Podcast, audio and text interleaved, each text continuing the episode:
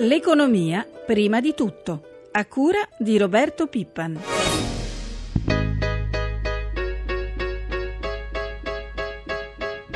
Emergono rischi di deflazione e di un prolungato periodo di bassa attività economica, rischi amplificati dalle esigenze di consolidamento fiscale e di politiche di bilancio necessariamente restrittive. Il ritmo dell'espansione continuerà ad essere troppo basso. In uno scenario di moderata ripresa i rischi per la stabilità finanziaria, soprattutto nell'area euro, rimangono significativi.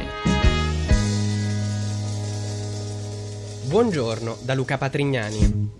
Quella che avete ascoltato nella nostra copertina è la voce di Giuseppe Vegas, presidente della Consob, l'autorità che vigila sui mercati finanziari. Vegas è solo l'ultimo in ordine di tempo ad aver evocato il rischio deflazione, cioè la diminuzione dei prezzi. Un rischio che sembra sempre più una realtà. Ieri, infatti, l'Istat ha diffuso i dati definitivi sull'inflazione del 2013, più 1,2%, molto meno della metà rispetto all'anno precedente, il livello più basso dal 2009.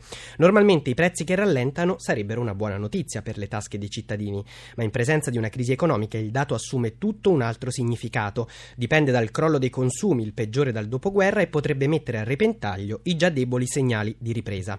Partiamo da qui con il nostro primo ospite. Buongiorno all'economista Giorgio Lunghini. Buongiorno. Professore, lei è uno dei primi ad aver evocato questo rischio. Se dalla frenata dei prezzi si passa al calo dei prezzi, cosa succede? Perché la deflazione rappresenta un rischio così grande?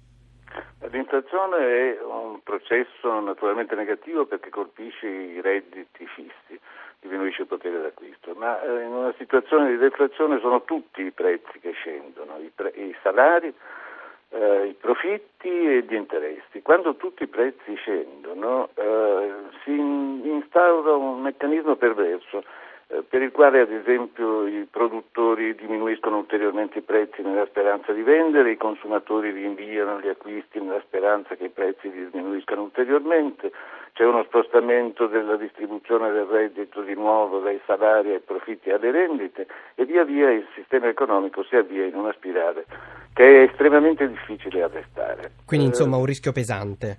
Un rischio molto pesante, a conferma che questo rischio sia effettivo stanno anche le dichiarazioni recenti del Presidente Draghi, il quale non ha detto che siamo in una situazione di deflazione come il Giappone negli anni 90, ma che la situazione è molto seria e che la Banca Centrale Europea è pronta a usare qualsiasi strumento consentito dai trattati per far sì che i prezzi stiano bassi, sì, ma non più bassi di quell'obiettivo del 2%. Sì che è stato assegnato alla Banca Centrale. Professore, altri dati. Intanto il debito pubblico tocca nuovi record a 2.104 miliardi di euro a novembre, anche se Banca Italia precisa che a dicembre dovrebbe diminuire. Anche qui siamo in linea con le stime, le attese del governo o ci sono rischi sul fronte del risanamento? Eh, non siamo in linea con le stime del governo e soprattutto l'azione del governo non è stata efficace come avrebbe dovuto per contenere un debito pubblico che sta crescendo oltre misura, ma soprattutto il vero problema non è l'ammontare complessivo del debito, è il servizio del debito e in particolare è il rapporto fra debito e prodotto interno lordo. Se il prodotto interno lordo cresce vigorosamente, il rapporto non aumenta, anzi diminuisce e di conseguenza il debito diventa sostenibile. Il vero problema dell'Italia continua ad essere quello della disoccupazione e dunque di una crescita insufficiente a dir poco certo. del prodotto interno lordo. Grazie al professor Giorgio Lunghini, buona giornata professore. Buona giornata. Alle 7.43 minuti e 20 secondi cambiamo argomento, parliamo di assicurazioni, in particolare di RC Auto. In Italia costano in media il 45% in più rispetto ai principali paesi europei. Ad ammetterlo sono le stesse compagnie assicurative che ieri hanno diffuso una ricerca con i dati precisi. In media costano 231 euro in più rispetto a Francia, Germania, Spagna e Regno Unito. L'associazione delle compagnie assicurative però precisa la colpa è del costo dei sinistri, del numero altissimo di frodi in Italia e del peso del fisco.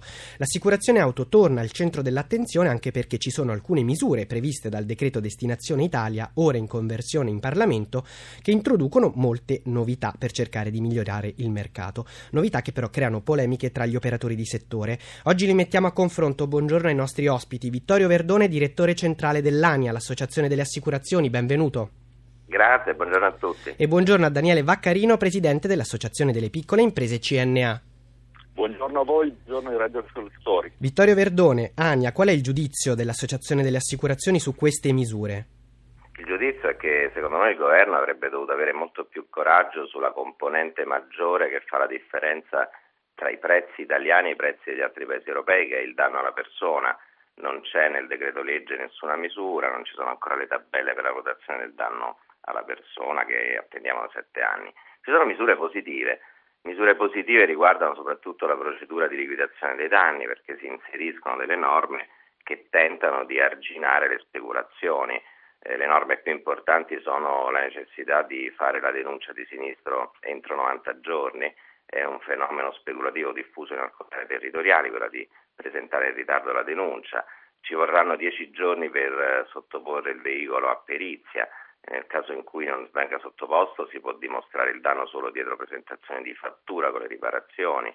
Le black box, le scatole nere, potranno essere utilizzati i risultati delle scatole nere anche in giudizio e poi si interviene sulla sospensione della procedura in caso di eh, sospetto di frode che viene estratto da degli archivi presso l'IVAS, l'organo di controllo, sì. e in quel caso diciamo, si può sospendere. Ci sono cose negative come imposizione di sconti, noi diciamo che l'imposizione di sconti è inefficiente anche per la concorrenza perché determina condizioni tutte uguali e poi soprattutto non è conforme alla normativa comunitaria sulla libertà di condizioni di contratto e di eh, condizioni di tariffa. Chiara la posizione delle assicurazioni, vorrei andare al presidente della CNA, Daniele Vaccarino. Voi oggi, assieme alle altre associazioni di categoria, portate i carrozzieri in piazza a Montecitorio per protestare contro una norma in particolare, quella che prevede il risarcimento in cosiddetta forma specifica, cioè con le carrozzerie convenzionate con le assicurazioni. Perché contestate questa norma?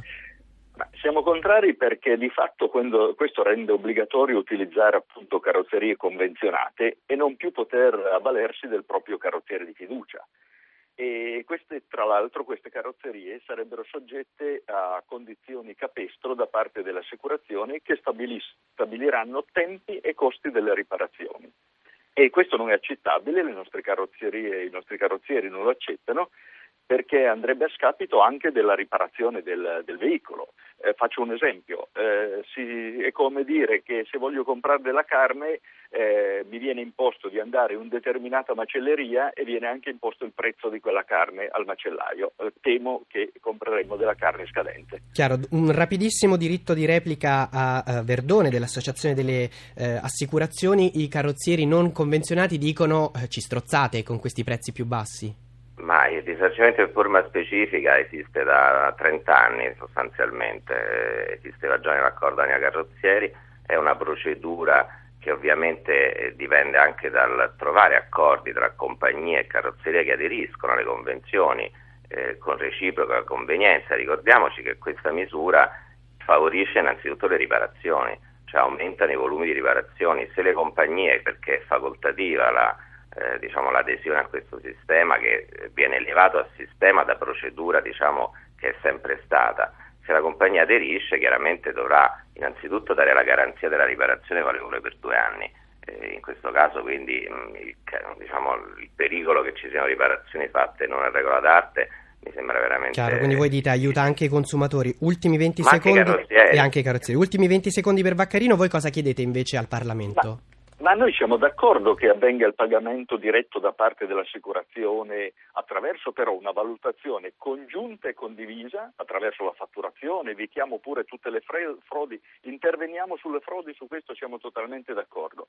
Però deve esserci la possibilità che il, il, il cittadino possa utilizzare qualsiasi carrozzeria. Posizioni chiarissime. Posizioni chiarissime. Ringrazio i nostri ospiti, buona giornata a entrambi e continuiamo a parlare di liberalizzazioni dei mercati a partire dal mercato delle assicurazioni.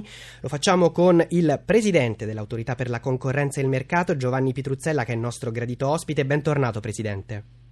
Grazie, buongiorno. Le assicurazioni, le abbiamo sentite, ammettono che da noi il costo medio è più alto che in Europa, ma dicono la colpa è del costo dei sinistri e delle frodi. È davvero solo questo o il mercato va reso più efficiente, più favorevole ai consumatori? Oltre alle misure di cui abbiamo parlato, c'è bisogno d'altro? Ma guardi, è indiscutibile che in Italia abbiamo il costo delle polizze più elevato d'Europa. È una situazione insopportabile per il consumatore. E questo è dovuto a una molteplicità di fattori. Uno è stato messo in evidenza poc'anzi ed è stato messo in evidenza anche all'indagine conoscitiva dell'antitrust che ha aperto questo dibattito e questo processo di riforma e cioè i costi sono elevati perché ci sono molte frodi, c'è un problema anche dei costi dei risarcimenti a causa delle eh, entità delle, previste dalle tabelle specifiche. È vero che però eh, bisogna anche eh, agire sul fronte delle assicurazioni, stimolando una maggiore concorrenza e eh, favorendo dei comportamenti più efficienti nella lotta alle frodi. talora, a nostro avviso, le eh, assicurazioni hanno avuto dei comportamenti non eh, particolarmente efficienti nel lottare queste cose e quindi molte delle misure del governo, se correttamente attuate, eh, nel, possono appunto servire ad affrontare il, correttamente il problema. Va continuato continuato il processo di riforma. Questa lotta. Eh, oltre alle liberalizzazioni, in questi giorni tornano in primo piano le privatizzazioni, c'è questo primo pacchetto di quest'anno che inizia con la quotazione di Fincantieri e soprattutto con questo ingresso di capitali di cui si parla molto, capitali privati per circa il 30-40% in poste italiane. Qual è il giudizio sì. in prospettiva dell'antitrust Ma... e nel caso di poste in particolare, essendoci anche contributi pubblici, ci possono essere problemi di distorsione del mercato, di aiuti di Stato? Ecco, e qui io innanzitutto ricorderei a chi ci ascolta che liberalizzazioni ecco, significa che un mercato dove prima ci sono pochi soggetti, magari un monopolio, si apre, c'è la concorrenza. Privatizzazione significa una cosa diversa, cioè un soggetto, un'impresa certo. in mano al pubblico, allo Stato o agli enti locali, viene trasferita di proprietà, va in mano ai privati. Dal punto di vista dell'antitrust, le privatizzazioni di cui si parla, possono essere eh, sicuramente un fatto utile, purché non, vi- non siano viste semplicemente come un modo per far cassa, per far affluire risorse nel bilancio pubblico e per risolvere appunto quindi i problemi di finanza pubblica che ci eh, appunto preoccupano, ma devono altresì servire a aprire realmente i mercati alla concorrenza. Noi abbiamo nel passato delle vicende di privatizzazioni che hanno funzionato male, eh, tutta la crisi all'Italia a cui abbiamo assistito, il caso Telecom, insomma ci sono tante vicende eh, che hanno eh, creato problemi al Paese, quindi le privatizzazioni sono importanti importanti, benvengano le misure proposte dal governo, purché siano però strutturate nell'ottica di una apertura di questi soggetti al, alla, un, mercato, un mercato concorrenziale. In altre parole, non ha senso privatizzare se poi un soggetto si passa da un monopolio pubblico a un monopolio privato. Ha molto senso privatizzare se questo serve a aprire alla concorrenza e quindi a creare opportunità di crescita economica e di sviluppo. Lei ha citato Telecom, la sua autorità assieme alla GCOM ha aperto un'indagine in generale sulle telecomunicazioni che sarà molto importante. Di Telecom si torna a parlare molto, ieri il vice ministro Catricale è tornato a parlare anche della rete. Cosa fare per garantire, anche viste le notizie degli ultimi mesi, la cosiddetta neutralità, l'accesso a tutti gli operatori della rete?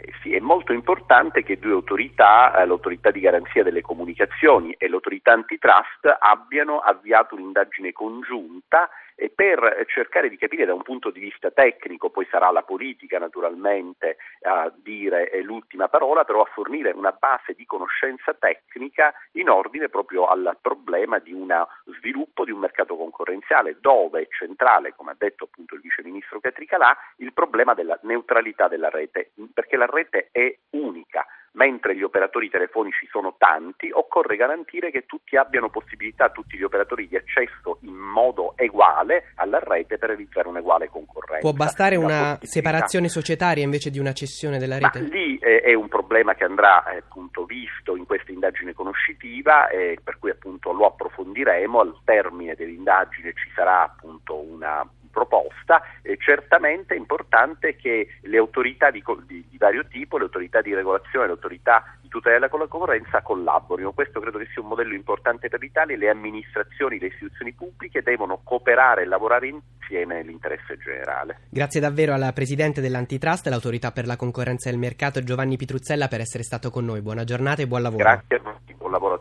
7.53 minuti e 40 secondi è il momento della nostra consueta finestra sui mercati finanziari. Buongiorno alla, alla, nostra redazione di Milano, buongiorno Alberto Barbagallo. Buongiorno. Quali sono le prime indicazioni dalle piazze asiatiche? Tokyo rimbalza. Sì, sì, le borse asiatiche rimbalzano dal forte calo di ieri, beneficiano dei buoni dati sui consumi negli Stati Uniti, notizia che in serata aveva spinto i mercati di New York e così stamattina l'indice Nikkei è salito del 2,50% eh, con un più 0,46 finora per Singapore, più 0,40 per Hong Kong, in controtendenza Shanghai meno 0,28%. Ieri più 0,17% la chiusura del Fuzimib e spread BTP Bund a 207 punti base con rendimento effettivo dei buoni decennali al 3,88%. Un flash sulla previsione della riapertura delle borse europee. Si prospetta un avvio incerto, al massimo in leggero rialzo a giudicare da come vanno i future sui maggiori indici. Vedremo poi i dati sul prodotto lordo tedesco, sulla bilancia commerciale europea e sui prezzi alla produzione negli Stati Uniti. Novità che possono influire anche sul cambio euro-dollaro che si mantiene intorno a quota 1,36. Allora, grazie Alberto Barbagallo dalla nostra redazione di Milano e grazie a Francesca Librandi per l'assistenza al programma. La pagina economica si chiude qui. Da Luca Patrignani a tutti voi l'augurio di un'ottima giornata.